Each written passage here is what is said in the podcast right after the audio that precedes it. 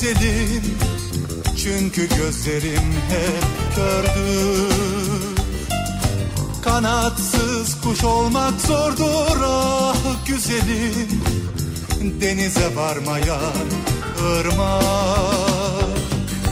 Gör beni gör beni gör gel gözüm ol. Gör beni Sar beni sar beni sar gökyüzüm ol beni uç beni uç yavru kuş ol uç beni. Geç beni geç beni geç kanadım ol. Bırak uyusun şu deniz kanatlarımın altında Gel. Gezmelere gidelim biz bulutların asfaltında Hiç yaşamamışız gibi olacak sonunda Ben kendi yoluma gideceğim. Güneş kendi yoluna Gör beni gör beni gör. Gel gözüm ol gör beni. Sar beni sar beni sar gökyüzüm ol. Uç beni uç beni uç yavru kuş ol uç beni. Geç beni geç beni geç kanadım ol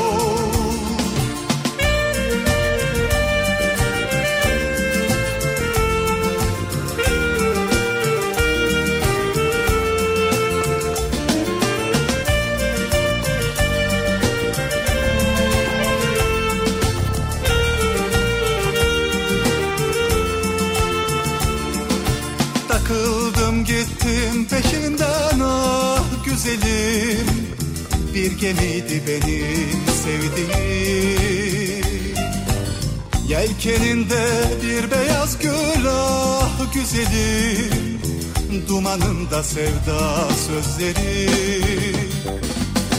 Gör beni gör beni gör gel gözüm ol gör beni. Sar beni sar beni sar gökyüzüm ol. Uç beni uç beni uç yavru kuş uç beni. Geç beni geç beni geç kanadım ol. Bırak uyusun şu deniz kanatlarımın altında Gel gezmelere gidelim biz. Bulutların asfaltında Hiç yaşamamışız gibi olacak sonunda. Ben kendi yoluma gideceğim güneş kendi yoluna. Gör beni gör beni gör gel gözüm ol gör beni. Sar beni sar beni sar gökyüzüm ol Uç beni uç beni uç. Yavru kuş uç beni. Geç beni geç beni geç. Kanadım ol Gör beni gör beni gör. Gel gözüm ol gör beni. Sar beni sar beni sar gökyüzüm ol Uç beni uç beni uç. Yavru kuş uç beni. Geç beni geç beni geç. Kanadım ol Türkiye'nin en kafa radyosundan, kafa radyodan hepinize günaydın. Yeni günün sabahındayız. Günlerden salı tarih 16 Haziran.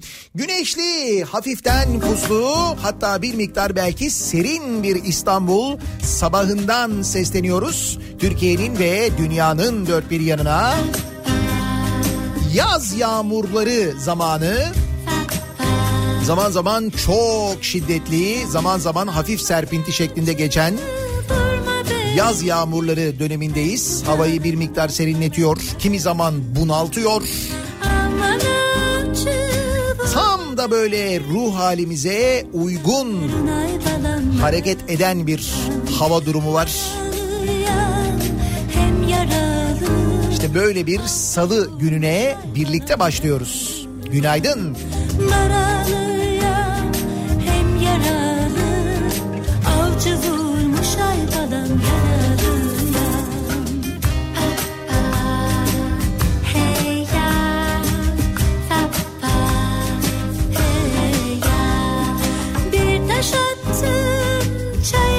düştü Çaydan bir çift aybalam sona uçtu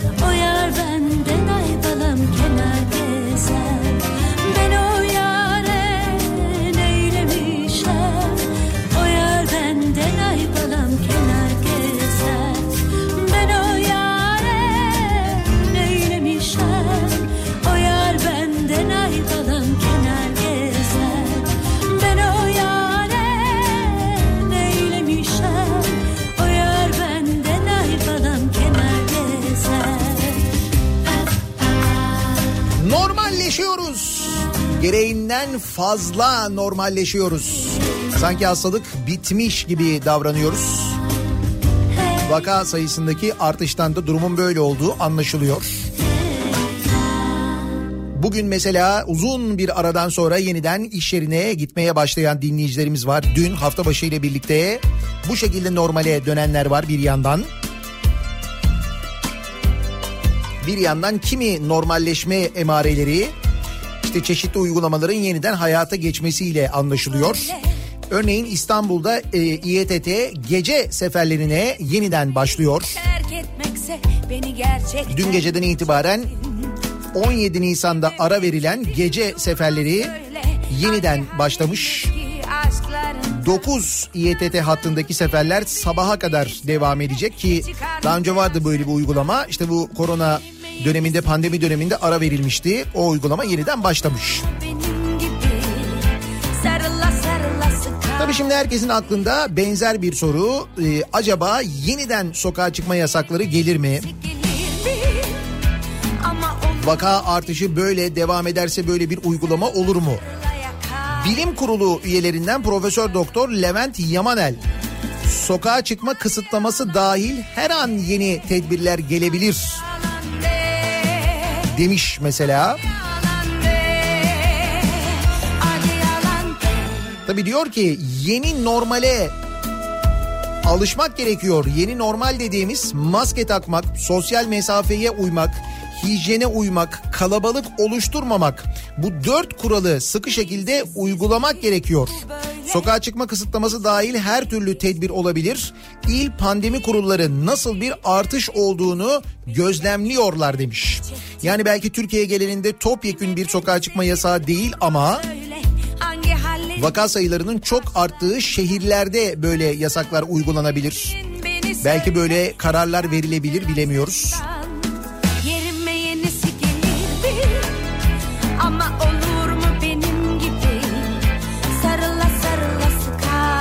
Bazında tedbirler olabilir demiş Profesör Yamanel. Mesela hem tiyatro ve sinemaların açılmasının geciktirilmesi, kalabalık oluşturabilecek her türlü aktivitenin geciktirilebilmesi gibi hem de il sağlık pandemi kurulları da il bazında değerlendirip çeşitli önlemler alabilir diyor. Şimdi burada hepimizin aklına gelen aslına bakarsanız en önemli soru bu hafta sonu gerçekleşecek LGS sonra gerçekleşecek yani e, liselere giriş sınavı sonra üniversite giriş sınavı var. Kalabalıkların bir araya gelmesi için en uygun organizasyonlar ki onlar da işte bugünlerde gerçekleşecek. Gerçekleşmeli mi, gerçekleşmemeli mi? Bununla ilgili var mı bir değerlendirme acaba? O konuya bakacağız. ya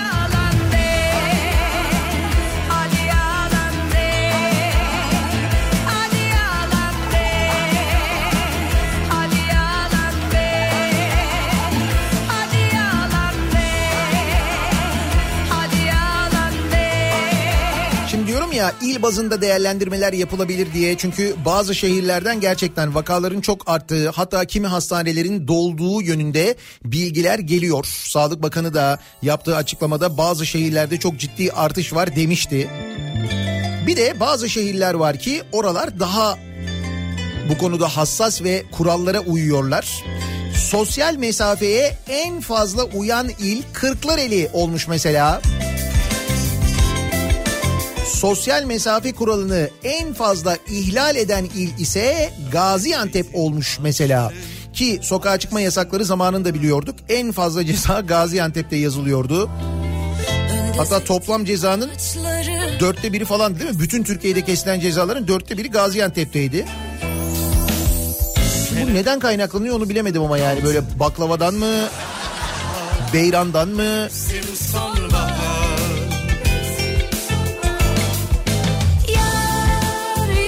İçişleri Bakanlığı verilerine göre 22 Mart'tan bu zamana kadar yapılan denetimlerde sosyal mesafe kuralını ihlal ettiği belirlenen 144.984 kişi hakkında idari işlem yapılmış. Sosyal mesafe kuralına uyan ve uymayan illerin karnesi de ortaya çıkmış böylelikle. Buna göre Türkiye'de e, Türkiye genelinde kurala en çok uymayan il Gaziantep olmuş. Bugüne kadar Antep'te kurala uymadığı tespit edilen 32.053 kişiye para cezası kesilmiş. Bak düşün bütün Türkiye'de toplam sayı 144 bin, 32 bini bunun Gaziantep. Gaziantep'i İstanbul ve Van takip etmiş. İstanbul 16.219, Van 5.313. Manisa 5004, Diyarbakır 2579, Ankara 2402. Ağaçları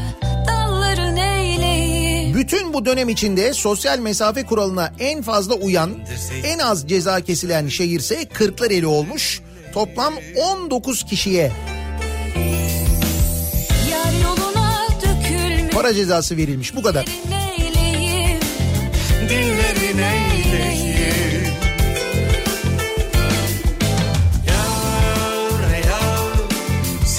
kara saplı bıçak gibi Sineme sapladılar. Yar yar Seni kara saplı bıçak gibi Sineme sokladılar Değirmen misali döner başım Sevda değil bu bir ışım Gel gör beni darmadağın Tel tel çözülüp kalmışım. Değirmen misali döner başım Sevda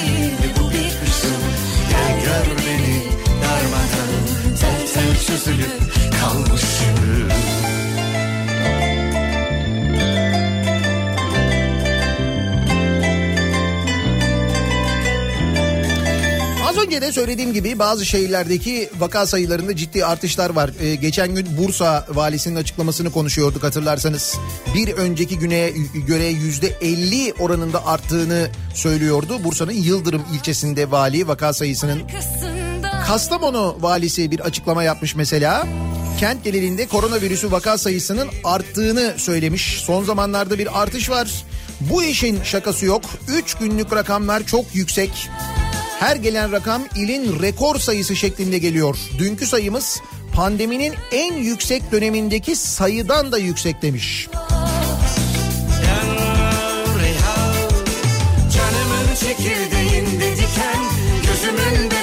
Peki nasıl oluyor da oluyor? Niye böyle e, bir anda diğer şehirlerde e, büyük şehirlerden sonra böyle küçük şehirlerde vaka sayılarında böyle artış görünüyor?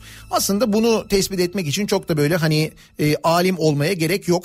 E, hatırlayınız e, bu hastalık ilk başladıktan sonra sokağa çıkma yasaklarının olduğu dönemde hastalığın yüzde 65'i pandeminin yüzde 65'i İstanbul'daydı. Bunu uzmanlar söylüyorlardı, bunu devlet yetkilileri söylüyorlardı, Sağlık Bakanlığı söylüyordu değil mi?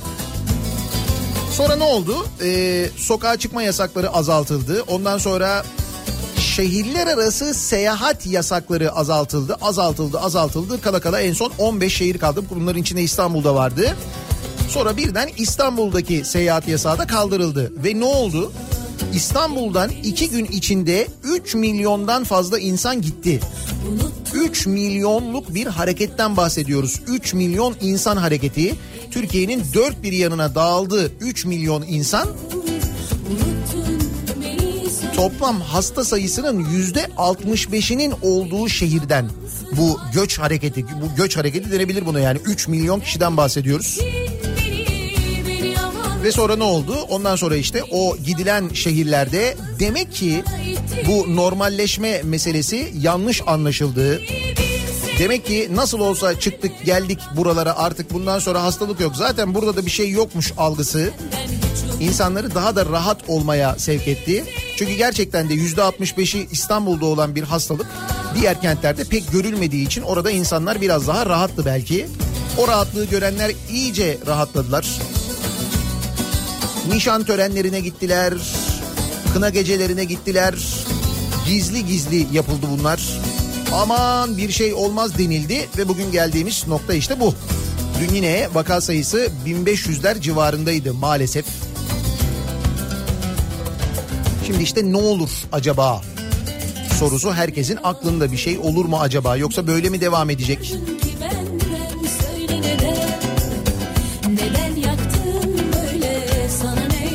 Ya da belki bilmiyorum aklınızda başka bir soru olabilir. Tatile gidebilecek miyiz? Hadi buyur.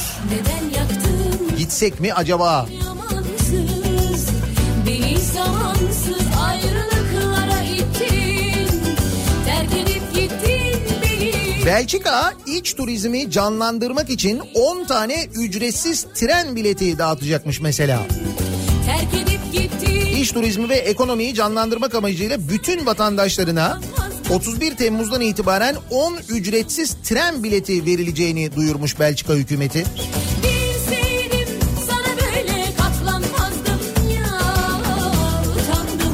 Biz ne yapıyoruz? Biz kredi veriyoruz. İç turizmi canlandırmak için tatil kredi paketimiz var. Nasıl? Güzel değil mi? Öyle bedava bir şey yok. Öyle bir şey yok.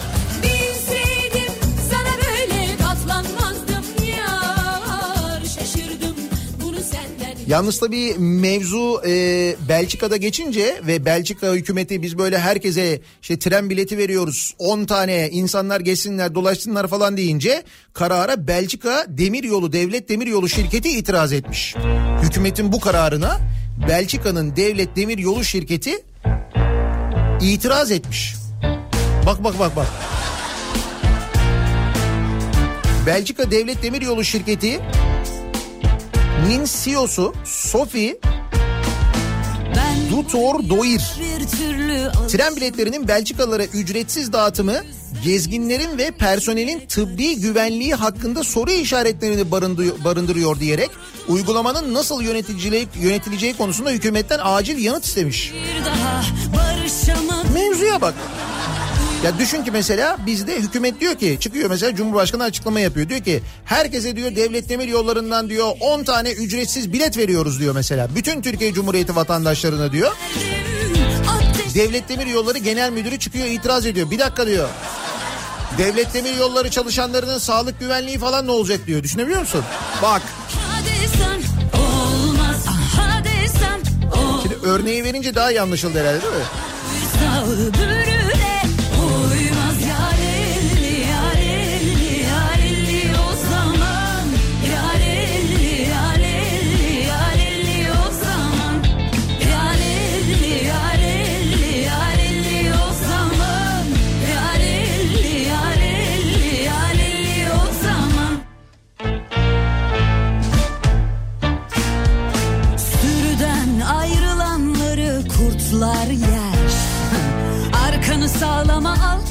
Akıllı beşer.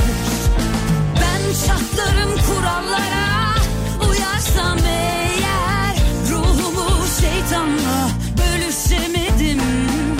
Herkesin münasip birer dayısı var. E insanoğlu bu iyisi ayısı var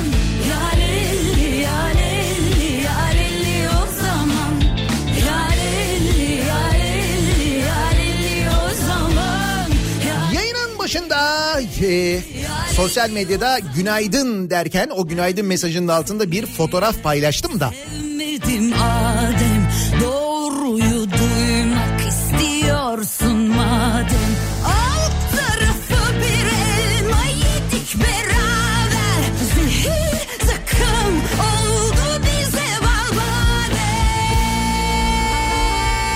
Fotoğrafta simit poğaça var.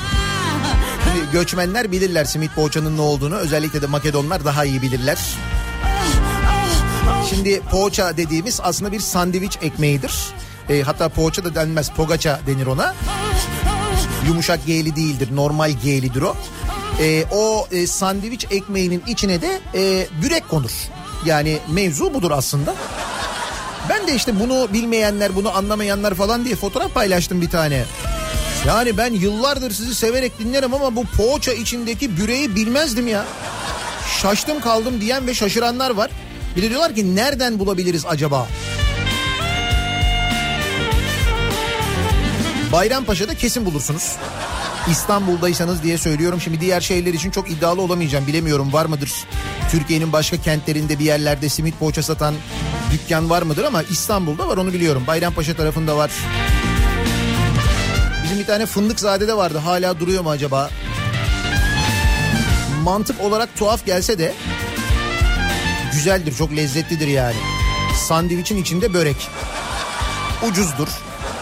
Besleyicidir. Nasıl bir salı sabahı trafiğiyle peki güne başlıyoruz. Hemen dönelim trafiğin son durumuna bir bakalım göz atalım.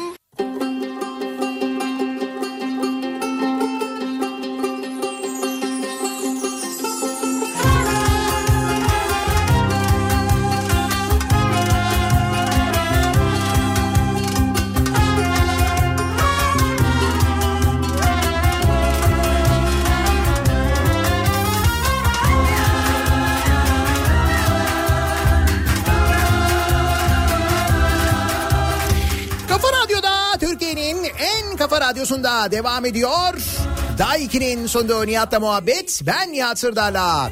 16 Haziran Salı gününün sabahındayız. 7.30'u geçtik.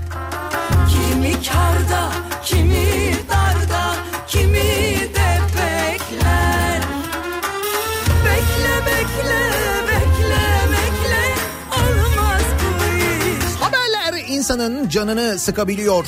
Ver Haberler insanın moralini bozabiliyor. Gelişmeler aynı şekilde. Bugün Bir Gün Gazetesi korku tünelinde gibiyiz diye bir başlık atmış ki gerçekten de öyle bir durum yaşıyoruz.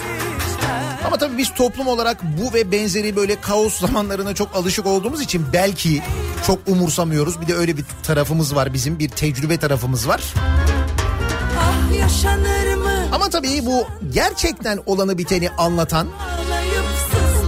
Basından e, bir rahatsız olma durumu ki o basın e, çok böyle azınlıkta kalmış olsa da rahatsız olma durumu olduğunu biliyoruz. İşte buna önlem olarak e, artık böyle yerel basından Anadolu basınından bile çığlıklar yükselirken o konuya eğileceğiz önümüzdeki dakikalarda ama. Türkiye'den hırsızlık manzaraları diye bir başlık var. Derman haberle başlayalım. Polis Akademisi Başkanlığı tarafından Mayıs ayında yayınlanan Covid-19 salgını ve sonrası devlet, demokrasi ve güvenlik başlıklı raporda yer alan verilere göre koronavirüs salgını sürecinde evden hırsızlık oranlarında azalma görülmüş. Çünkü evdeyiz. Ondan olabilir mi acaba?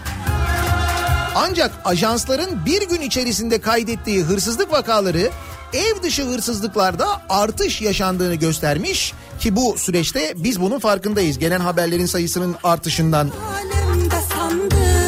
bulabildikleri her şeyi çalmalarından neredeyse hırsızların gerçekten de bir hırsızlık artışı olduğunu biliyoruz. Hele şu af sonrası ki bir af oldu biliyorsunuz.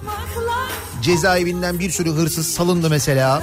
Sonrasında yine benzeri bir artış oldu. Daha da bir artış oldu. Onu da biliyoruz, takip ediyoruz, gözlemliyoruz. Ağla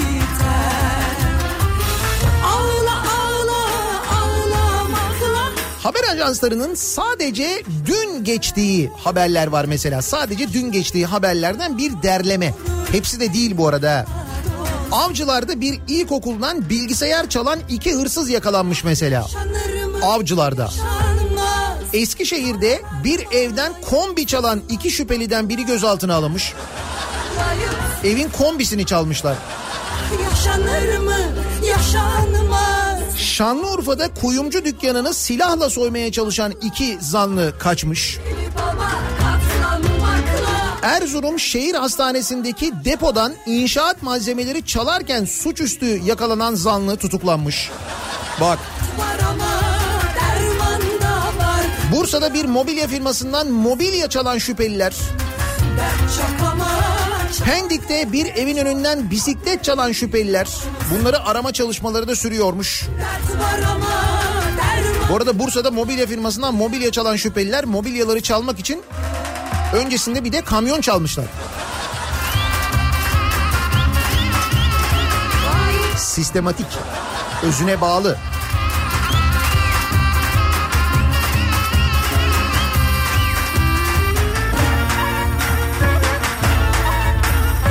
Bu arada Türkiye'de hırsızlığın azalmasını beklemek de nasıl bir naiflikse. Yani zor. Hani o böyle bizim bir nasıl diyeyim ben geleneklerimizde var gibi. Düşün devlet geleneğinde bile var. E var tabii yani. Benim memurum işini bilir diye bir şey var ya. Bir de türkü Öyle bir düstur var yani. Bu böyle gayet normal karşılanıyor. Efendim rüşvet diyorsun adam diyor ki mesela devlet yetkilisi bunu söyledi. O rüşvet demeyelim ona bahşiş diyelim falan diye. Öyle demedi mi dedi.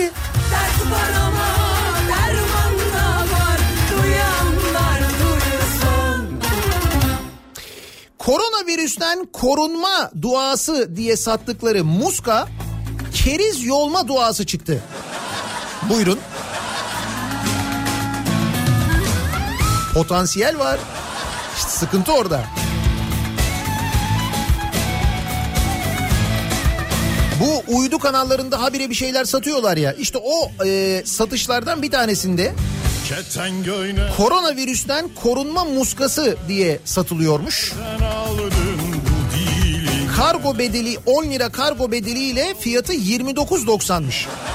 Böyle bir de süper bir indirimle satılmış bu muska. Fakat şöyle bir durum var.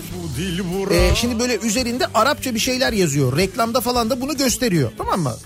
Ve satıyorlar bunu işte. Diyorlar ki koronavirüsünden korunma muskası diye satıyorlar. Devam edeceğiz.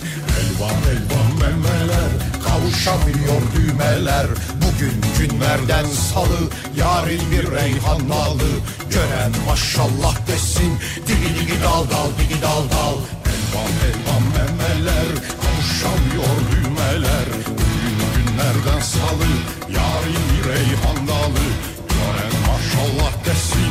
digi digi dal dal digi dal dal Tamam salıyı da yerine oturttuk. Ha, ne diyordum?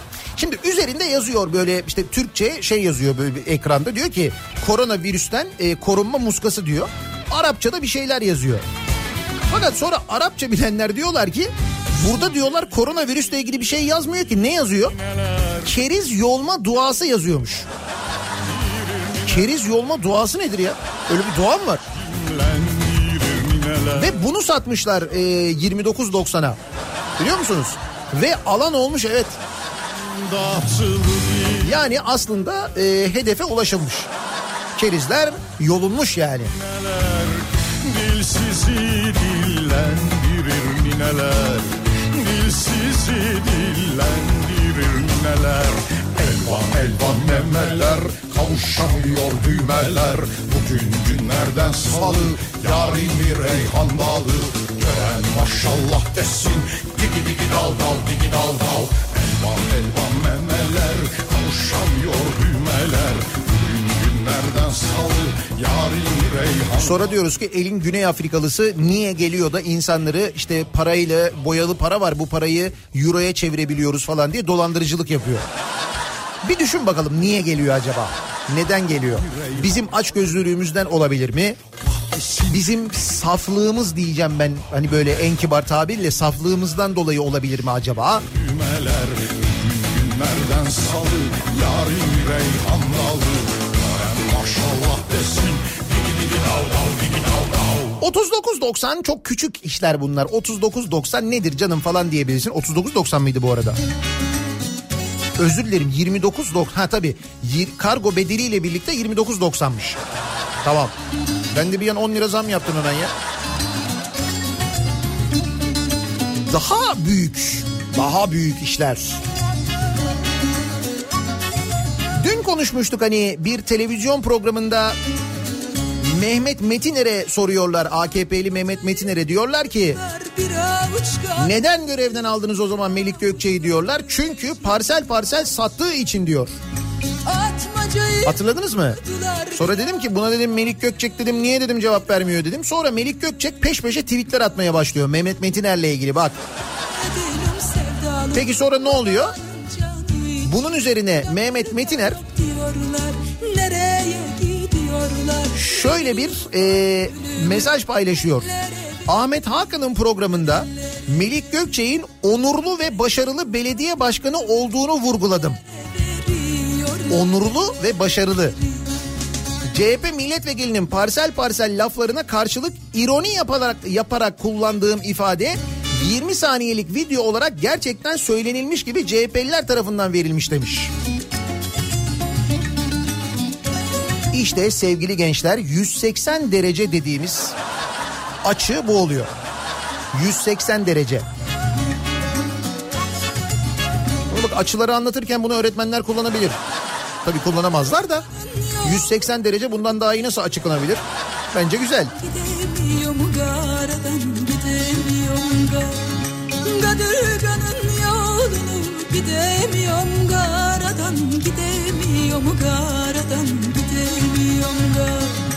Sevdalık edenleri ayırmasın yaradan. Hadi gidelim size. Sizin yolları çize. Ne dedim de darıldın niye gelmiyorsun bize? Niye gelmiyorsun? Ne dedim de darıldın Niye gelmiyorsun bize? Niye gelmiyorsun? Aynı CNN Türk'te yani bu programın yayınlandığı Mehmet Metiner'in bu sözleri söylediği CNN Türk'te ki CNN Türk oldu. Yani olalı zaten epey zaman oldu aslında da ben çok uzun zamandır hiç izlemediğim için. İşte böyle bir şeyler olduğunda bir haber olursa haberdar oluyoruz. Profesör Mehmet Ceyhan e, katılıyor programa. Şimdi uzman e, bizim bu pandemi döneminde en çok dinlediğimiz e, fikirlerine, görüşlerine saygı duyduğumuz hocalardan Profesör Mehmet Ceyhan CNN Türk yayınına katılıyor.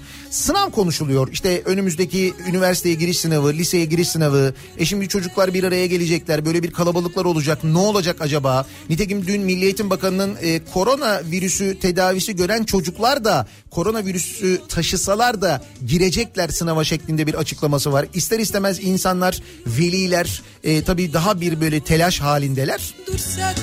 Ne Dolayısıyla bu konu üzerine konuşuluyor.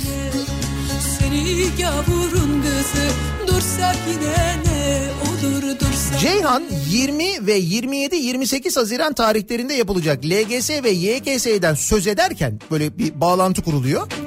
Benim hesabıma göre diyor kabaca 220 bin virüs taşıyan insan var. Bunlar içinde mutlaka sınava girenler de olacak demiş. Ceyhan sözlerine dolayısıyla bir de şöyle söyleyeyim diye devam ettiği sırada görüntü donmuş. Bunun üzerine sunucu Semiha Şahin zannediyorum görüntüde sıkıntı var demiş. Oluyor ya böyle işte bağlantılarda falan filan. Fakat görüntü e, bu bağlantı donduktan sonra kesilmiş ve Ceyhan bir daha yayına bağlanmamış. Şimdi dolayısıyla bu görüntü gerçekten mi dondu? Yoksa bak sınavlarla ilgili böyle kötü konuşuyor. Ne yapıyor bu ne yapıyor falan diye. Acaba kasıtlı olarak kesilmiş olabilir mi sorusu doğal olarak akla geliyor. Çünkü bunları çok gördük. Örneklerini çok biliyoruz. E CNN Türk'te artık olduğuna göre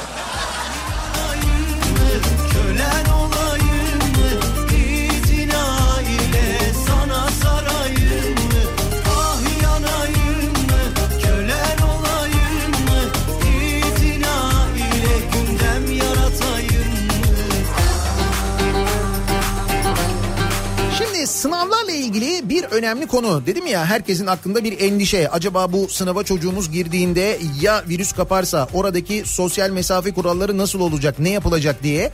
Velev ki her türlü önlem alındı ama işte şimdi hastalık taşıyan, virüs taşıyan bunu bilmeyenler de belki katılacaklar sınava. Nitekim e, Kocaeli'nde Milli Savunma Üniversitesi sınavına giren, geçtiğimiz hafta sonu yapılan sınava giren bir öğrencide Covid-19 tespit edilmiş. Öğrencinin sınava girdiği sınıftaki bütün öğrenciler karantinaya alınmış sevgili dinleyiciler.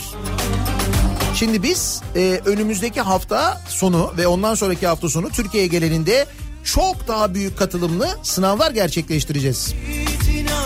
Ve bu sınavlar normalde bu tarihlerde gerçekleşmeyecekti. Daha ileri tarihlerde gerçekleşecekti. Ama erkene alındı, bugünlere alındı.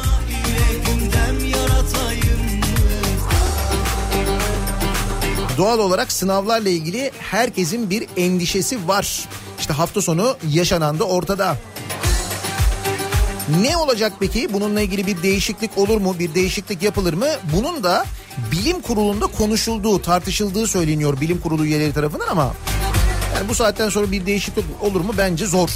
Yapılmaz yani. Değiştirilen bazı şeyler var. Şimdi mesela bu ki burada insan canı, insan sağlığı son derece önemli. Veliler yırttılar kendilerini yapmayın etmeyin bu sınavları erteleyin çocuklar daha sonra girsinler. Tarihi önceden değiştirmiştiniz dediler erkene almayın dediler ama onları dinleyen olmadı. Şimdi bugün böyle bir tereddütle karşı karşıyayız. Muhteşemdi Ama hiç tereddüt etmeden değiştirilebilen şeyler var. Mesela Kuvayi Milliye Komutanı'nın adını taşıyan kültür evini ismini değiştirmişler ve şeriatçı bir yazarın adını vermişler. Mustafa Kemal Atatürk'ün yakın çalışma arkadaşı, Kuvayi Milliye Komutanı, Cumhuriyet tarihinin ilk Milli Eğitim Bakanlarından Mustafa Necati'nin adını taşıyan tarihi kültür evine Yaşasın Şeriat sloganı atan Nuri Pakdil'in adı verilmiş. Nasıl? Bak mesela böyle değişikliklerde hiç tereddüt edilmiyor. Şak diye değiştiriliyor. Sonrasında tepki versen de bir şey olmuyor. Sor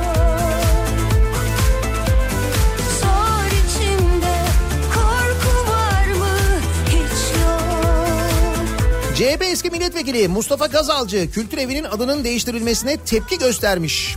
Demiş ki Ankara'daki tarihi Mustafa Necati Kültür Evi AKP iktidarının ilk yıllarında Kültür Bakanlığı tarafından bir kuru fasulyeciye verilecekti. Kuru fasulyeciye. Tepkiler üzerine bu yanlış karardan dönüldü. Daha sonra kültür ve sanat etkinliklerinde kullanılmak üzere meclise devredildi. Ancak binaya ilişkin tahsis sözleşmesi 21 Ocak 2018'de yenilenmeyerek yeniden Kültür Bakanlığı'na verildi. Kültür Bakanlığı bu kez de Mustafa Necati Kültür Evi binasına Nuri Pakdil Edebiyat Müzesi tabelası asmış. Bu Cumhuriyet'in en başarılı bakanlarından Mustafa Necati'nin anısına saygısızlıktır. İlla bir Nuri Pakdil Müzesi yapılacaksa bu başka bir yerde yapılmalıdır demiş. Uzak Tuzaklar Ama işte oradaki amaç, oradaki niyet başka ya. Orada mesaj verilmeye çalışılıyor. Acı Mutlaka. yok, Gözyaşı da Kaybedecek bir şey kalmadıysa Aldanmam ağlayamam da Paylaşacak şey Eski başbakanlardan Ahmet Davutoğlu bir parti kurdu biliyorsunuz ve zaman zaman açıklamalar yapıyor ki bu açıklamalar tabii her yerde yer bulamıyor. Demiş ki başbakanken demiş imkan olsa ihale yasasını değiştirecektim çünkü neler döndüğünü gördüm demiş. Allah Allah neler dönüyormuş? Bir şey mi dönüyormuş? Yok içimde Yok canım. Hiç yok Bir diğer müdahale çabam da Akkuyu nükleer santrali için oldu. Rusya ile girilen yeni ilişkiler sebebiyle hiçbir karşılık alınmadan Akkuyu'ya vergi muafiyeti tanındı. Bunun ekonomiye bedeli ağır oldu. Vergi istisnası olacaksa o zaman başka kalemlerde indirim olsun dedim başarılı olamadım demiş. Bunu söyleyen bu ülkenin başbakanı yalnız bu arada o dönem. Başbakan başarılı olamadım diyor. Müdahale edemedim diyor. İmkan olsa diyor. Başbakanken imkan olsa ihale yasasını değiştirecektim ne demek ya? Kimin imkanı olabilir ki? Benim mi imkanım olacak yani? Başbakan işte. O değiştirmeyecek de kim değiştirecek ihale yasasını?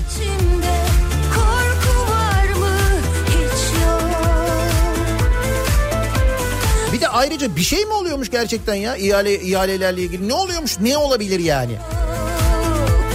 Mesela şöyle bir şey olabilir. Ee, dün Çiğdem Toker yazdı Sözcü gazetesinde okudum ben de. Yapılan ihale iptal edilip daha yüksek bedelle aynı firmaya verilmiş. Bunu biliyor musunuz mesela? 8 ay önce yapılan ihalede %20.96 kırımla ihaleyi alan yandaş şirket 3 gün önceki ihalede aynı işi bu kez %16.58 kırımla almış. Üstelik ilk ihalenin neden iptal edildiği de kamuoyuna açıklanmamış.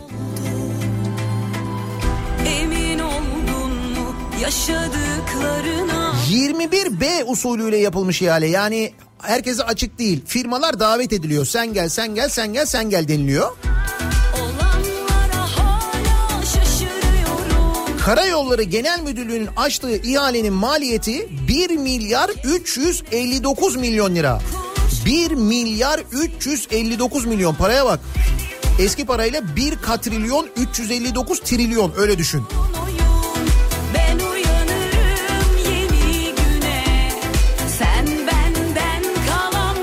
Erzurum, Aşkale, İspir, Devlet Yolu, Kırık Tüneli, bağlantı yolları kesiminin yapım ikmal işi. En uygun teklif 1 milyar 133 milyon 797 bin lirayla RSY İnşaat'tan geliyor. Kalyon grubunun iştiraki olan RSY İnşaat bu da Kalyon'un. Bu teklifteki indirim oranı yüzde 16.58. Diğer çağrılan şirketler ihaleye Limak, Kolin, İçtaş, Metgün, ASL, Makyol ve Cengiz. Ne kadar tanıdık değil mi? Yalnız geçen yıl Ekim ayında aynı ihale iki eksiğiyle aynı firmaların çağrılmasıyla yapılmış. Ve üstelik sonrasında yine RSY inşaatla sözleşme imzalanmış. Meğer karayolları şirketle geçen Kasım'da sözleşme imzalamasına rağmen ihaleyi Nisan ayında iptal etmiş. Nedenini bilmiyoruz. Lütfedip kamuoyunu açıklayan olmadı. 3 gün önceki ihale Ekim 2019'da yapılan ihalenin tekrarı niteliğinde olmuş. Ne var bunda diyebilirsiniz. Demeyin diyor Çiğdem Toker. Çünkü hem yaklaşık maliyet hem de kamu lehine bir gösterge olan indirim oranı bütçe ve kamu kaynakları aleyhine yükselmiş. İlk ihalede işin değeri 1 milyar 287 milyon liraymış. Emin 1 milyar 17 milyon teklif vermiş RSY İnşaat. Ve yüzde 20.96 indirim vermiş bu iş için. Şimdi 3 gün önce yapılan ihalede hem bu indirim oranı yüzde 16.58'e düşmüş hem de aynı zamanda işin miktarı, değeri artmış. Rakam neydi ya bir dakika dur. Seni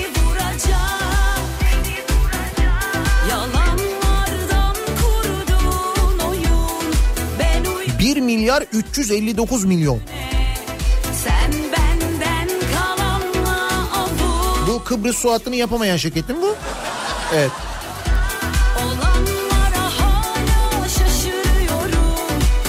Hala şaşırıyor musun gerçekten ya? Ama ben bu açıklamaya takıldım dur ya. Dönemin başbakanı diyor ki başbakanken imkan olsa ihale yasasını değiştirecektim diyor. Nasıl bir imkan olsaydı acaba? Mesela ne olmayı bekliyordu? Başbakanlık hali. Başbakan ya daha ne imkan olacak yani? Başbakan değiştirmeyecek kim değiştirecek? Bir sorun olduğunu gördüğü halde ihalelerde değiştirememiş bir şey yapamamış. ihale yasasını değiştirememiş yani. Hani anlamadım mesela nedir? Gandalf olmayı mı bekliyordu Ahmet Davutoğlu? Ne olacaktı da? Adam başbakansın işte. Değiştiremedim ben yapamadım o zaman diyor. Bak yapamadığı ihalelerde neler oluyor işte bunlar oluyor. Oldu? Şimdi bütün bu haberlere, bütün bu olanlara tepki gösterenler de var. Mesela AKP'li Ali İhsan Yavuz ki kendisini hatırlıyoruz. Özellikle geçen sene bugünlerde hatırlayınız. Hiçbir şey olmasa bile bir şey oldu günleri. Heh, işte oradan hatırlıyoruz. Diyor ki kendisi medya güzellikleri yansıtmıyor demiş. Medya güzellikleri yansıtmıyormuş. Medyanın yüzde doksanı havuzda olduğu halde medya güzellikleri yansıtmıyor deyince artık bu duruma yerel gazeteler, yerel basın da tepki göstermeye başlamış. Adapazarı Akşam Haberleri gazetesi Yavuz için özel bir sayfa hazırlamış. şaşır Sayfanın başında iyi ki varsın manşeti yayınlanmış. Manşetin spotunda e, AK Parti Sakarya Milletvekili Ali İhsan Yavuz'un medya güzellikleri yansıtmıyor demesinin ardından tam da onun istediği gibi bir gazete oluşturduk. Keyifli okumalar dileriz yazmışlar. Ve alttaki bütün haberlerde bir şekilde AKP'li Yavuz'a bağlamış. İyi ki varsın, iyi ki sen yaptın. Sen olmasan bizim halimiz ne olurdu falan diye böyle haberler var. Bir sürü haberler var. Hatta iki gün önce Çanakkale Çan'ın Sesi gazetesi de yine siyasilerin baskısına yönelik yaptığı e, bir protesto ile dikkat çekmişti. Gazete ilk sayfada beyaz zemin üzerine Var ol AK Parti. MHP'li başkan çok süper. Bu vekil bir harika dostum. Çok yaşa CHP sloganları yayınlamış. Siyasilerden gelen baskılardan dolayı demiş ki biz gazeteciyiz. Biz ne varsa onu yazıyoruz, anlatıyoruz diyerek tepki göstermiş. Onlar da mesela. Şimdi bu medya güzellikleri yansıtmıyor konusu var ya. Gelin bu sabah güzellikleri beraber yansıtalım ve ideal medya haberleri birlikte hazırlayalım. Medya başlıkları hazırlayalım böyle.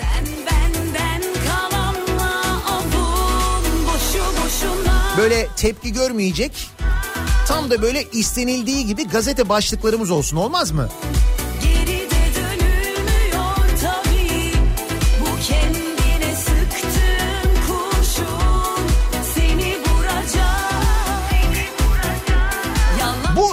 İdeal gazete başlıklarını da siz atın istiyorum bu sabah sevgili dinleyiciler. Böyle hiç tepki görmeyecek. Beyefendileri açtıkları zaman gördükleri zaman çok mutlu edecek gazete başlıklarını bu sabah birlikte bulalım. Güzellikleri yansıtsın medya. O medya güzellikleri yansıtmak için nasıl başlıklar atmalı acaba diye dinleyicilerimize soruyoruz. İdeal gazete başlıkları bu sabahın konusunun başlığı. Sosyal medya üzerinden yazıp gönderebilirsiniz başlıklarınızı. Twitter'da böyle bir konu başlığımız, bir tabelamız, bir hashtagimiz an itibariyle mevcut. Buradan yazıp gönderebilirsiniz mesajlarınızı sevgili dinleyiciler. İdeal gazete başlıkları konu başlığımız. Ee, isterseniz niyatetniyatsırdar.com elektronik posta adresimiz buradan yazabilirsiniz. Bir de WhatsApp hattımız var 0532 172 52 32 0532 172 52 32 buradan da yazıp gönderebilirsiniz. İdeal gazete başlıklarınızı reklamlardan sonra yeniden buradayız. Kafa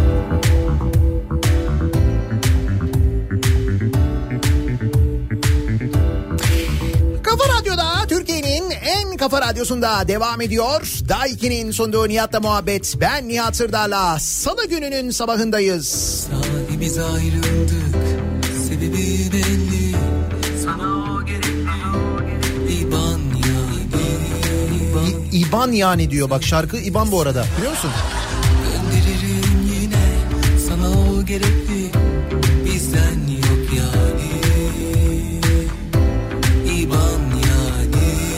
İban yani.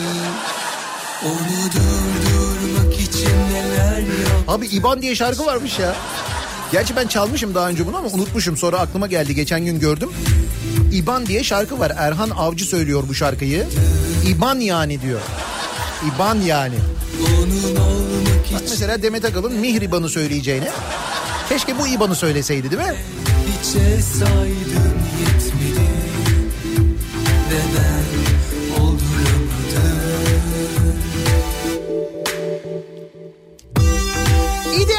gazete başlıkları bu sabahın konusunun başlığı. Neden bu başlığı seçtik? Çünkü Ali İhsan Yavuz medya güzellikleri yansıtmıyor demiş. Bunun üzerine yerel gazeteler tepki göstermişler de.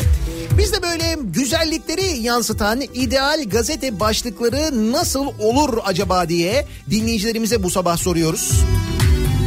Havuz medyası bu başlıkları alıp bir kenara saklayabilir, yarın öbür gün kullanabilirler isterlerse. Çok güzel başlıklar geliyor çünkü. Sahibimiz ayrıldık Sebebi belli Sana o gerekli İban yani Söyle hadi söyle Milyonlarca öğrenci sınav stresinden erken kurtuluyor. Buyurun. Nasıl mesela başlık? Süper.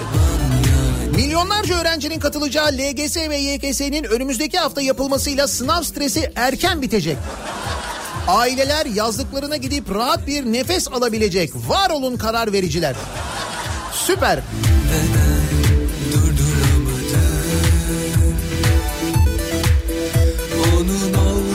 İdeal gazete başlıkları zaten atılıyor ama benim favorim her daim şudur.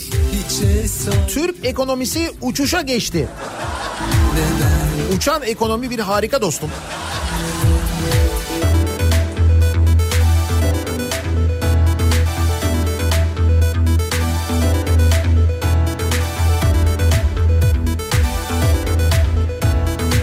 İdeal gazete başlıkları TÜİK işsizlik rakamlarını açıkladı.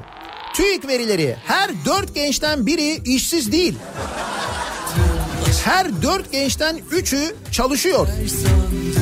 Ya da mesela Mart ayında işsizlik oranı yüzde 13.2 değil. Mart ayında çalışan oranı yüzde 86.8. Heh, Bu daha iyi bak. Bunlar bir de bu arada TÜİK rakamları ha. bile hiçe saydım yetmedi Ve ben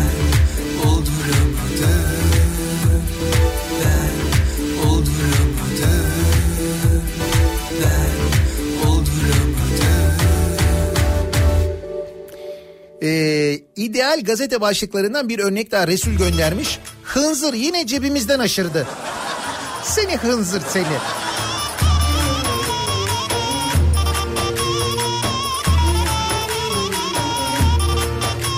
Mesela akaryakıta zam geldi başlığı değil diyor Seyit. Şöyle başlık atılabilir. İdeal gazete başlığı.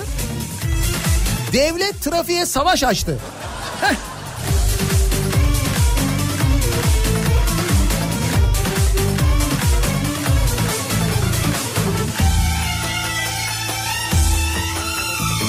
İdeal gazete başlıkları 15 Temmuz gazileri ve şehit yakınları alacaklarından vazgeçtiler olabilir. Dün gece yaşanan bir olay var da belki bundan haberiniz yoktur. Dün gece yarısı 15 Temmuz gazileri ve şehit aileleri kendileri için toplanan paraların kendilerine verilmediğini söyleyerek AKP Genel Merkezi önünde bir protesto gösterisi gerçekleştirmek istediler. Dün gece gece yarısı civarında hatta ve polis müdahalesiyle karşılaştılar. Baya, baya böyle e, yerlerde sürüklendiler falan.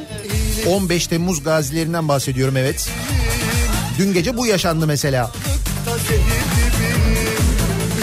Zehir iyilikte şeker gibiyim Fenalığa fenalıkta zehir gibi İki yüzlüler, iki yüzlüler Arkamdan Hayal bile edemezdik gerçek oldu. Artık dert üstü, murad üstü, bolluk içinde yaşıyoruz. Eh, güzellikleri görelim, güzellikleri görelim.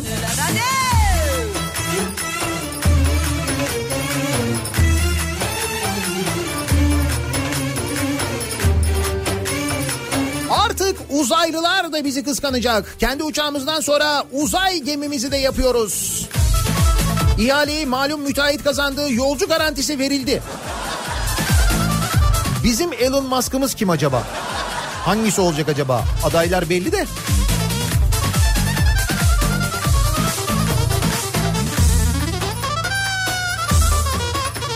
Pandemi sonucu dünya ülkelerinin üzerinden tır geçerken bize sadece motosiklet çarptı. Afyon'dan Ekrem göndermiş. seni ve fena yaratık Fesatlığın yeter. Yedin etlerini Hasretliğin yeter. Yerli yatırımcı alınan önlemler sayesinde dövizdeki düşüşten hiç etkilenmedi. Böyle ha böyle başlıklar. Bak ideal gazete başlıkları güzel. yeter. Yedin etlerini Hasretliğin yeter. İyiyim de şeker gibiyim Fenalığa fenalıkta zehir gibiyim iyilik de şeker gibiyim Fenalığa fenalıkta zehir gibiyim Bu kadar yol yapılan ülkede yolsuzluk mu olur? Ama bir dakika dur bu gazete başlığı değil ya. Birisi bunu söylemişti gerçekten de. Bir dönem bakan söylemişti bunu. Veysel Eroğlu söylemişti yanlış hatırlamıyorsam. Bu kadar yol yapılan ülkede yolsuzluk mu olur demişti. Evet. Ay, ne oldu ekşittin. Mihriban hayata geri döndü.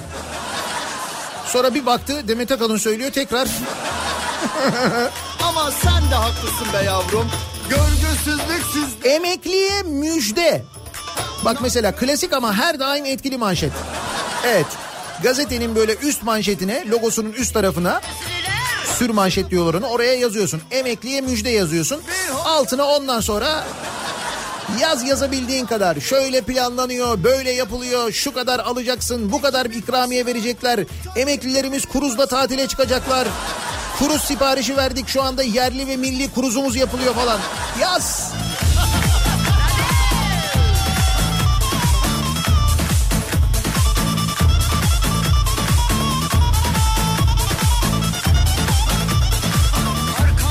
Ayder yaylasını yeşillendiriyoruz.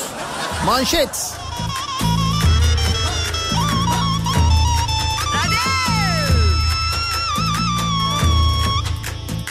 Başbakan Davutoğlu ihale yasası hakkında bilgi verirken elektrikler kesildi ve bağlantı koptu. Davutoğlu açıklamasında açıklamasının sabote edildiğini öne sürdü. Araştırmalar sonucu trafoya kedi girdiği tespit edildi. İmkan verilse ben bu yasayı değiştirecektim diye feryadi figan etti.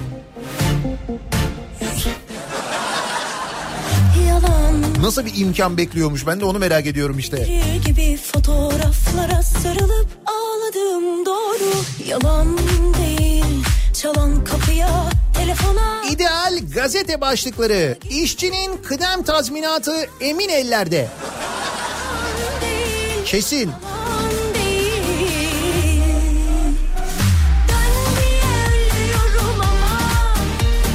Vaka sayısındaki artıştan sonra bilim kurulundan şok karar. Konut kredisi faizleri düşürülsün. Bu Zaytung'daydı bunu görmüştüm evet. Ben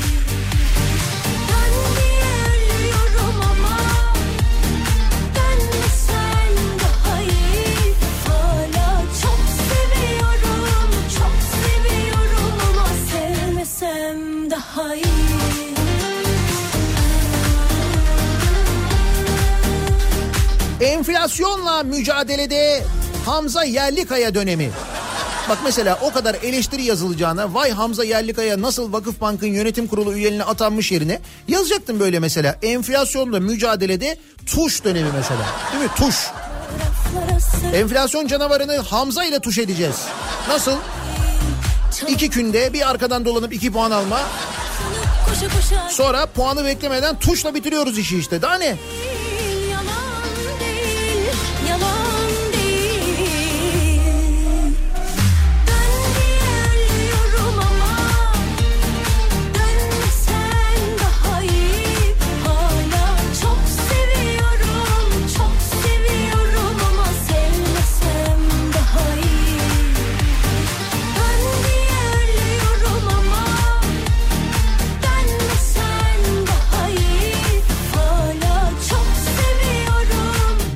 Bilal göndermiş ideal gazete başlıkları. Yerli ve milli otodan gümrük vergisi alınmayacak.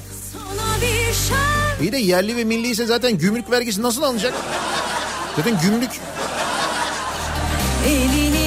ama olsun sen yaz bunu. Güzellikleri görsün insanlar değil mi? Gümrük vergisi alınmayacağını nasıl bilecekler başka türlü? diye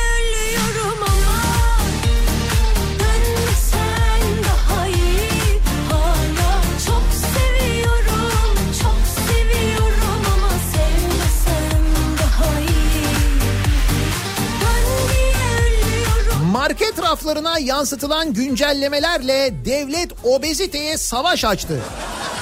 Kenan'ın başlığı bu güzel.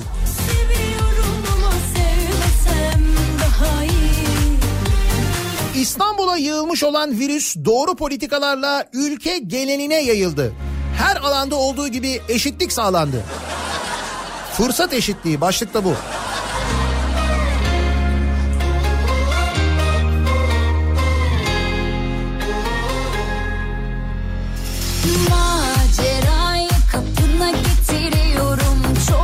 Gıcır gıcır. Başlık bu mesela. Başlık gıcır gıcır. Altında yazıyor. Halkımız bankalardan çektiği seri paralardan çok mutlu. Gıcır gıcır ilk kullanan olmak çok güzel. Evet değil mi? Bu aralar hep paralar böyle yeni. Herhalde koronavirüs önlemi olsa gerek diye düşünüyorum.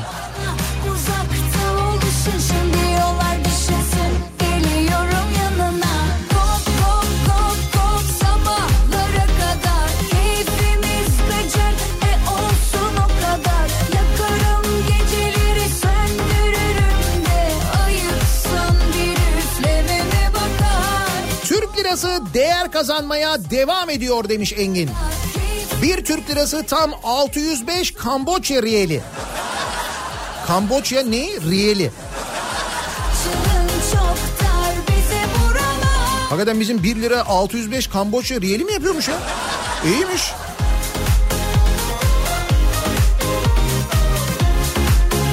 Bu arada Kafa Radyo'dasınız sevgili dinleyiciler bir karıştırma olmasın. Yanlışlık olmasın. İdeal gazete başlıkları atıyoruz bu sabah. Niye? Çünkü Ali İhsan Yavuz demiş ki medya güzellikleri yansıtmıyor demiş. Biz de yansıtmaya çalışıyoruz.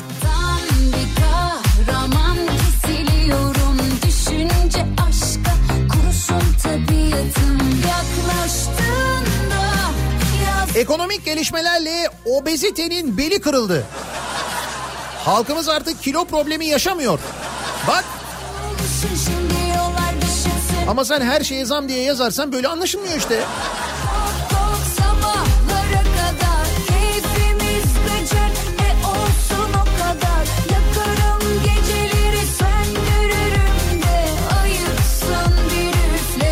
Karpuz üreticisinin yüzü gülüyor. Kalk sabahlara kadar 2002 yılında çeyrek altın 32 liraymış sevgili dinleyiciler. Biliyor muydunuz bunu hatırlıyor musunuz? 2002 yılında çeyrek altın 32 TL. Tar bize vuramaz 2020 tam karpuz 32 lira. Dolayısıyla karpuz üreticisinin yüzü haliyle gülüyor yani. Demek ki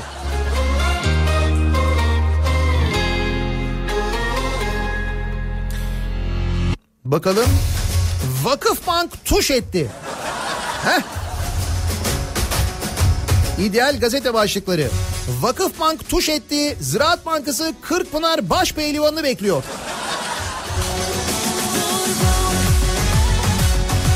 Bir sonraki Bankalar Birliği toplantısı çok enteresan geçebilir. İlginç olabilir yani.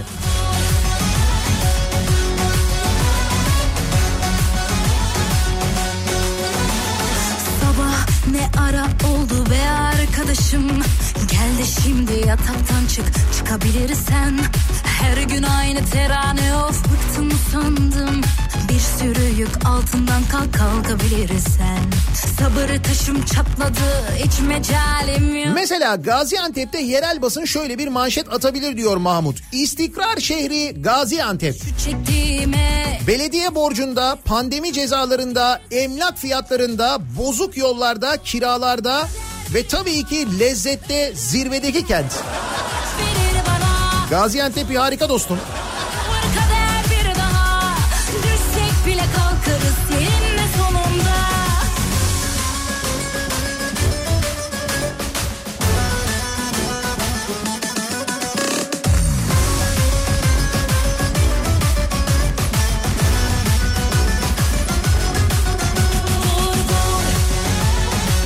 Mesela akaryakıta zam geldi. Akaryakıta zam geldi diye başlık atmayacaksın. Ne yazacaksın? Halkımızın kaynak olma mutluluğu. Değil mi? Ankara merkezde 1 litre benzin 6 lira 25 kuruş. Benzinin pompa satış fiyatının %56'sı vergi olup buna göre 60 litrelik bir depoyu 375 liraya dolduran şanslı azınlık Hesabı kesin 165 liralık benzin için 210 lira vergi ödemiş oluyor. Ozan Bingöl bilgilendirmiş bizi. Halkımızın kaynak olma mutluluğu. Nasıl?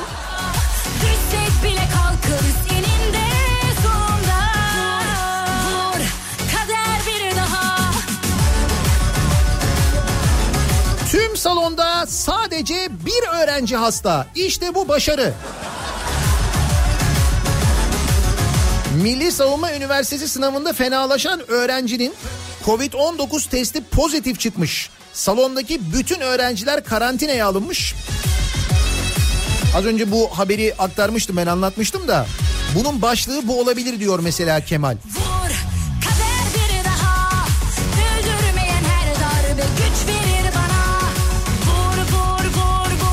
Covid-19 hastası öğrenciler hastanede sınava girerek tıp fakültesine bir adım daha yaklaşacak. Bak bu da güzelmiş.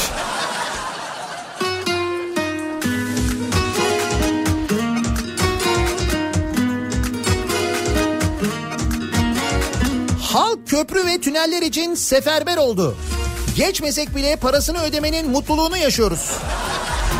Bak ne güzel oldu. Bu arada bugün haber var bununla ilgili. Avrasya Tüneli cebimizden geçiyor diye bir başlık var. Salgın süresince tünel ve köprülerden geçiş azaldı. Sadece Avrasya'nın 4 aylık faturası 3'e katlandı.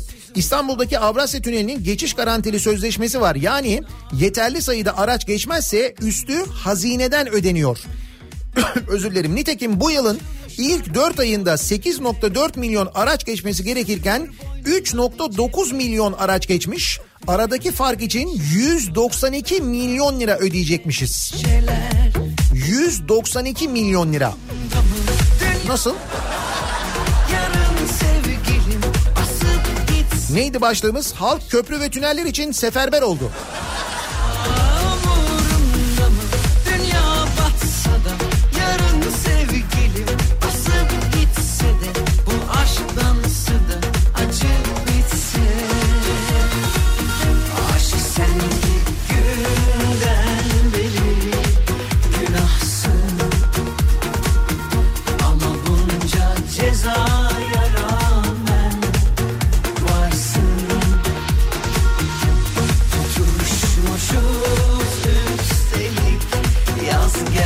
İsrafın önüne geçildi.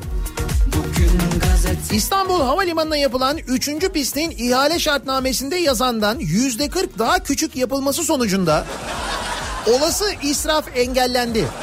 Nasıl? Pistte israf etmemişiz. Bu doğru mu ya? İstanbul Havalimanı 3. pistinin %40'ı uçtu. Pistin ihale şartnamesinden 690 metre daha kısa ve 15 metre daha dar yapıldığı ortaya çıktı. biri durdursun şu dönen deli evleri İyi de şimdi bu bir ihaleyle yapıldıysa ihale şartnamesinde de işte başı sonu uzunluğu falan Miş kumsal bitmeden teslim alınmaması gerekmiyor mu? Öyle olmuyor mu bu işler? Ya da belki de ihale yasası değişmiştir bilemiyorum. Aslında zamanında Ahmet Davutoğlu değiştirecekti bunları da.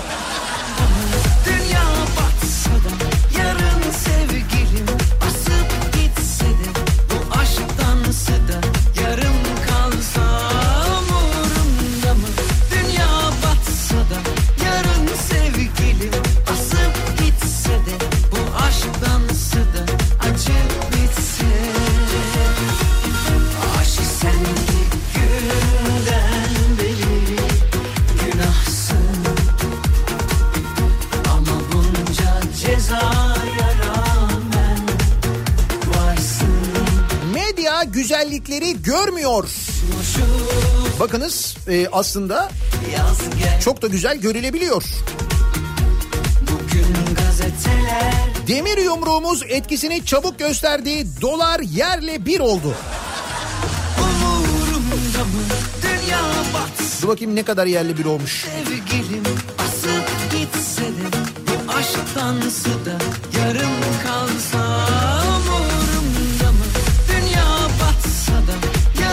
Evet 6.83 yere uzanmış. Gerçekten de yerle bir olmuş adeta. O derece yani. İdeal gazete başlıkları bu sabahın konusunun başlığı. Ali İsa Yavuz medya güzellikleri yansıtmıyor demiş ya biz de güzellikleri nasıl yansıtabiliriz acaba diye düşünüp kendi gazete başlığımızı kendimiz atıyoruz. Bir ara verelim reklamlardan sonra yeniden buradayız. Faydasız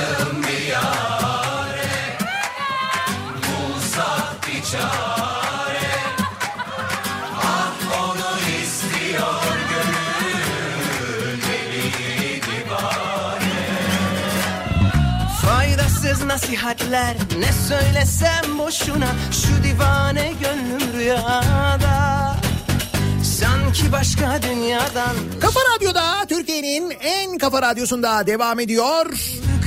Daiki'nin sonunda Nihat'la muhabbet. Ben Nihat Sırdar'la salı gününün sabahındayız. Kaçacak ilk çıkan fırsatta İdeal gazete başlıkları atıyoruz bu sabah birlikte. Medya güzellikleri yansıtmıyor eleştirisi var çünkü. Nasıl yansıtmıyor ben de anlamadım. Medyanın yüzde doksanı zaten güzellik yansıtmaktan başka bir şey yapmıyor ki. Bir o bir de Ekrem İmamoğlu ile uğraşıyorlar.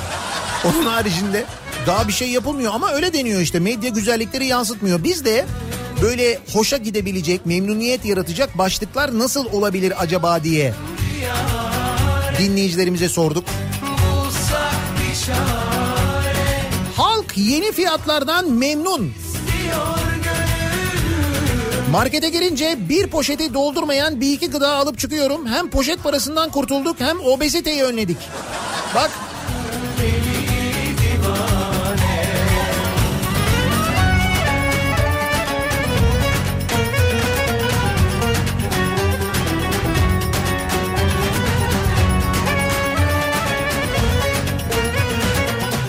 yeşil bir Ayder için otomobilini kap gel otoparkçılık oynayalım. Ayder'e 1700 araçlık otopark yapılıyor ya. Yapılacakmış ya.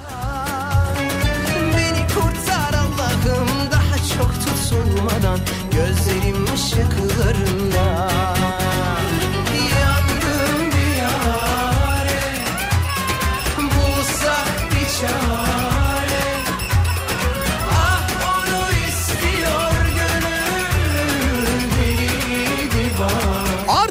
herkes tatil yapabiliyor. 18 ay düşük faizle bir hafta tatil kredisi. Nasıl?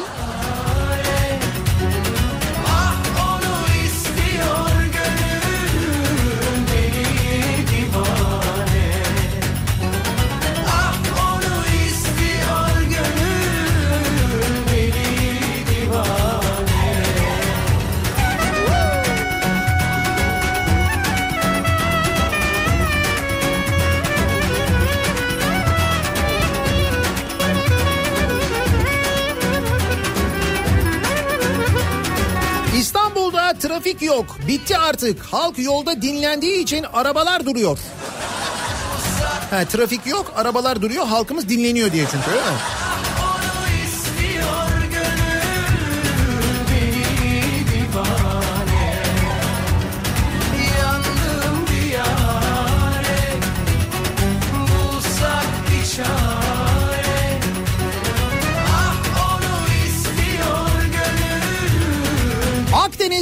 Balık bereketi. Pırıl pırıl temiz denizlerimize balık sürüleri gelmeye devam ediyor. Son gelen balık sürüsü Kıbrıs su borusu hattına çarpınca ufak bir arıza oldu ama ülke sevgisi ve sorumluluk sahibi firmamız olaya minik bir faal, maliyet faturasıyla müdahale etti. Evet yapan firma tamir için değil mi?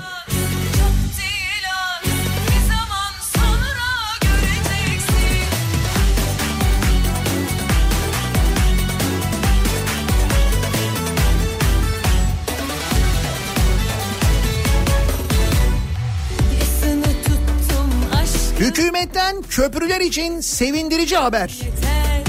Şimdi hemen dikkat kesiliyorsun. Köprüler için sevindirici haber. Ne oluyor acaba diye. Değil mi? Pandemi döneminde sözleşmede olmasına rağmen hükümet firmaları zor durumda bırakmayacağını ve kesinti yapmadan geçiş garantisi ücretlerini ödeyeceğini belirterek yüreklere su serpti. Oh! Gerçekten de bir an ben de rahatladım biliyor musun?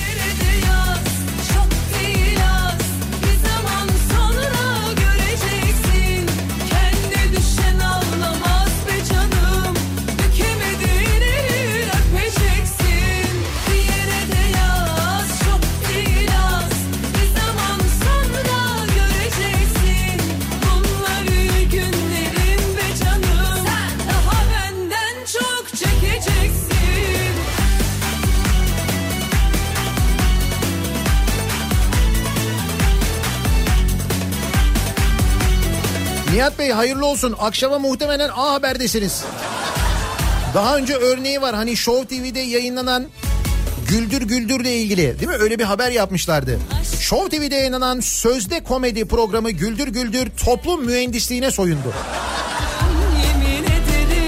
Toplum mühendisliği.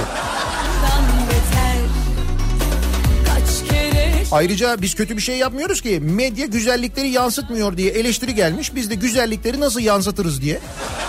Düşünüyoruz bunu ben istemedim bunu Ali İhsan Yavuz kendi söylemiş. Nitekim gazetelerde öyle çıkmışlar mesela yerel gazete öyle çıkmış Adapazarı'nda.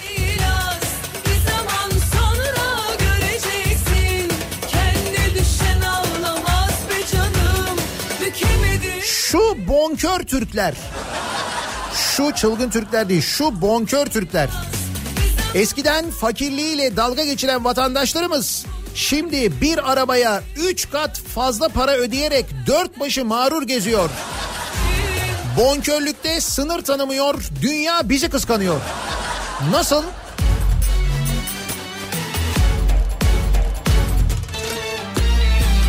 Ya da şu da olabilir mesela 50 liralık yakıt özgürlüğü.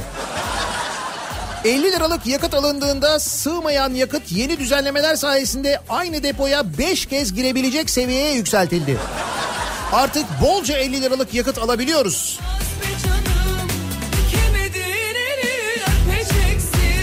Yani daha çok 50 liralık alalım diye diyor. Bakalım başka nasıl ideal gazete başlıkları var. Vatandaşa müjde artık benzinin litre fiyatı 1 dolar bile değil. Heh. Bak mesela bu açıdan yaklaşalım bu da güzel.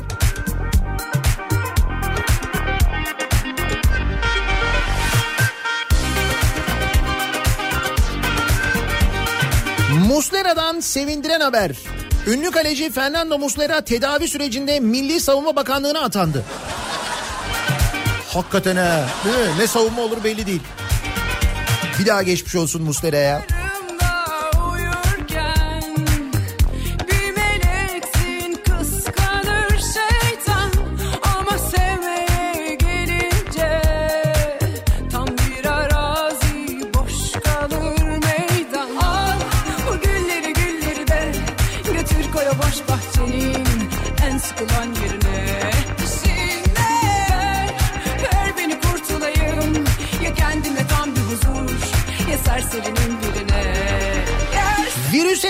Tatil darbesi. Kısıtlamaların kaldırılması ve konaklama vergisinin yılbaşına ertelenmesiyle tatil bölgelerine koşan vatandaşı virüs evde bulamayacak. Böylece önlemlere bir önlem daha eklenmiş olacak. Evde yoklar. Neredeler acaba?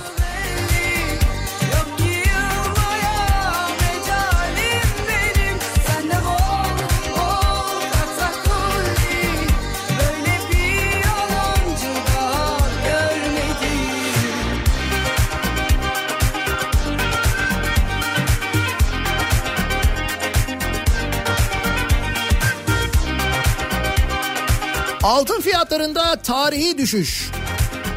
Altın fiyatındaki 3 kuruşluk indirim yatırımcısını şoke ederken düğün yapacakların sayısında artış olabileceği belirtildi.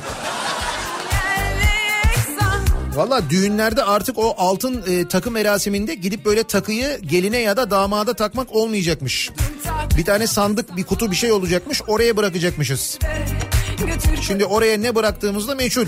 Değil mi? Görünmeyecek yani. Ya kendime tam bir huzur Ya serserinin birine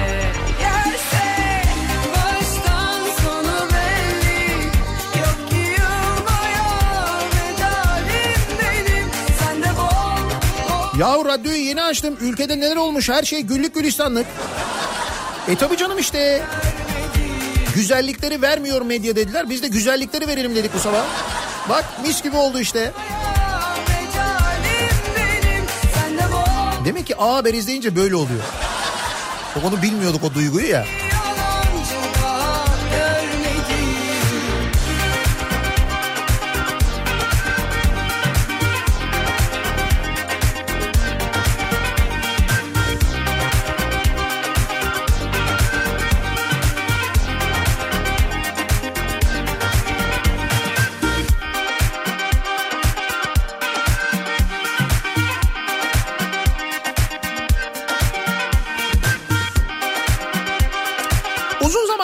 İşe gitmeyenler, uzun zamandır dükkanını açmayanlar, yeniden faaliyete başlayanlar, yeniden çalışmaya başlayanlar, özellikle esnaf için önemli bir bilgi verelim şimdi. Malum zaman çok değerli. Şimdi işletmeler kredi kartı ya da banka kartıyla ödeme almak için ki bu aralar artık o çok daha fazla tercih ediliyor değil mi? Özellikle temassız ödeme giderek daha önem kazanıyor. Buna uygun post cihazları aynı şekilde. İnsanlar çünkü temas etmeden, kartı vermeden ödeme yapmak istiyorlar. Bunların hepsi önemli. İşte esnafımız için İş cep ya da maksimum iş yerimden post başvurusu yapabiliyorsunuz. Post cihazı hemen iş adresinize gönderiliyor. Ayrıca maksimum iş yerimin linkle tahsilat özelliğiyle uzaktan peşin ya da taksitle işlemle de ödeme alınabiliyor. Tüm bu bilgiler işbank.com.tr'de sizi bekliyor. İşbank.com.tr'ye girerseniz orada maksimum iş yerim diye yazarsanız hemen göreceksiniz zaten. Orada bu ve bunun gibi birçok imkan iş yeri sahipleri için, esnaf için bulunuyor. Özellikle bu temassız postlar bu aralar çok ilgi görüyor dediğim gibi. Böyle bir kolaylık var haberiniz olsun. Kafesinin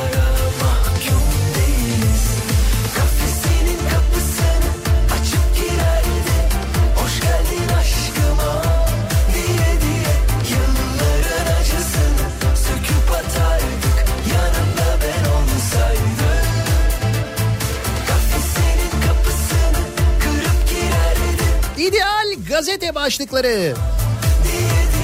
İşlilik oranında yüzde 73'ü yakaladık. İşsizlik değil bak işlilik. O önemli. İşlilik oranı önemli. Aslında TÜİK'e sorsan işlilik oranı yüzde 87 canım. 73 neymiş?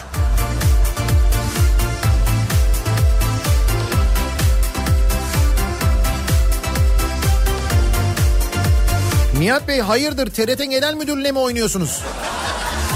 Kim bilir? Ya düşünsene benim TRT Genel Müdürüm olduğumu, olduğumu. Ne diziler, ne filmler. Pey!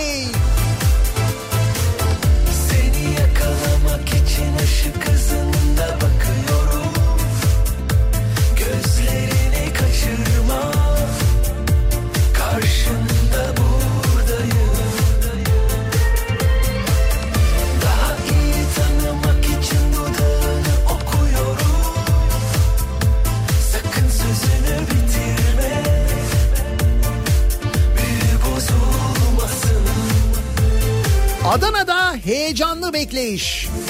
Rize Artvin arasında yapılacak havalimanının kontrol kulesinin çay bardağı şeklinde yapılacak olmasına karşı Atak'la Şakirpaşa Havalimanı'nın kontrol kulesinin şırdan şeklinde yeniden yapılması için başvuruda bulunuldu. Şakirpaşa'dakini yıkıp yeniden yapmaya gerek yok ya. Çukurova Havaalanı yapılmıyor mu Adana ile Mersin'in ortasına? Orada değerlendirebiliriz. Gerçi orada Mersin'den Tantuni diye bir itiraz gelebilir ama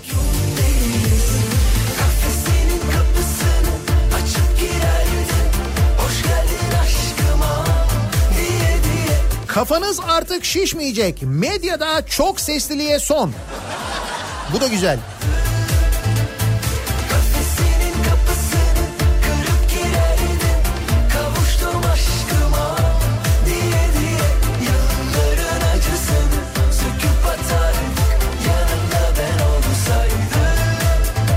Kabinede liyakat dönemi. Yeni Milli Savunma Bakanımız Alpay Özalan. Muslera'yı ne çabuk değiştirdik ya.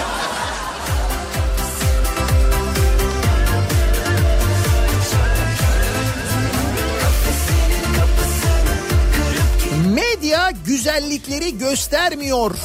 Peki medya bu güzellikleri nasıl göstersin? Hangi başlıklarla göstersin acaba diye dinleyicilerimize sorduk. İdeal gazete başlıkları bu sabahın konusu. Bir ara verelim. Reklamlardan sonra yeniden buradayız. Thank you.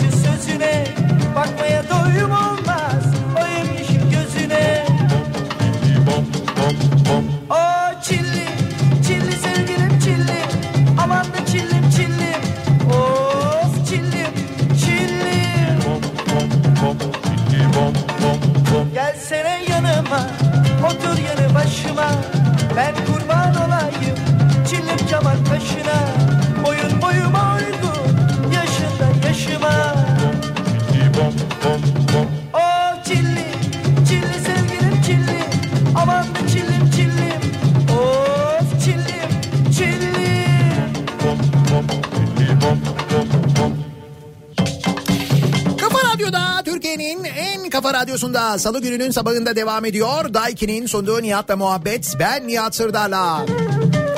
9'a yaklaşıyor saat. İdeal gazete başlıkları bu sabahın konusu. Medya güzellikleri yansıtmıyor diye şikayet etmiş AKP'li Ali İhsan Yavuz. Çilli Çilli Biz de o güzellikleri hangi başlıklarla yansıtabiliriz acaba diye konuştuk ki sosyal medyada çokça başlık paylaşılıyor. Bir bilsen kim aşık Özellikle bazı televizyon kanallarının e, editörleri bu başlıklardan faydalanabilirler isterlerse. Çok işe yarar yani.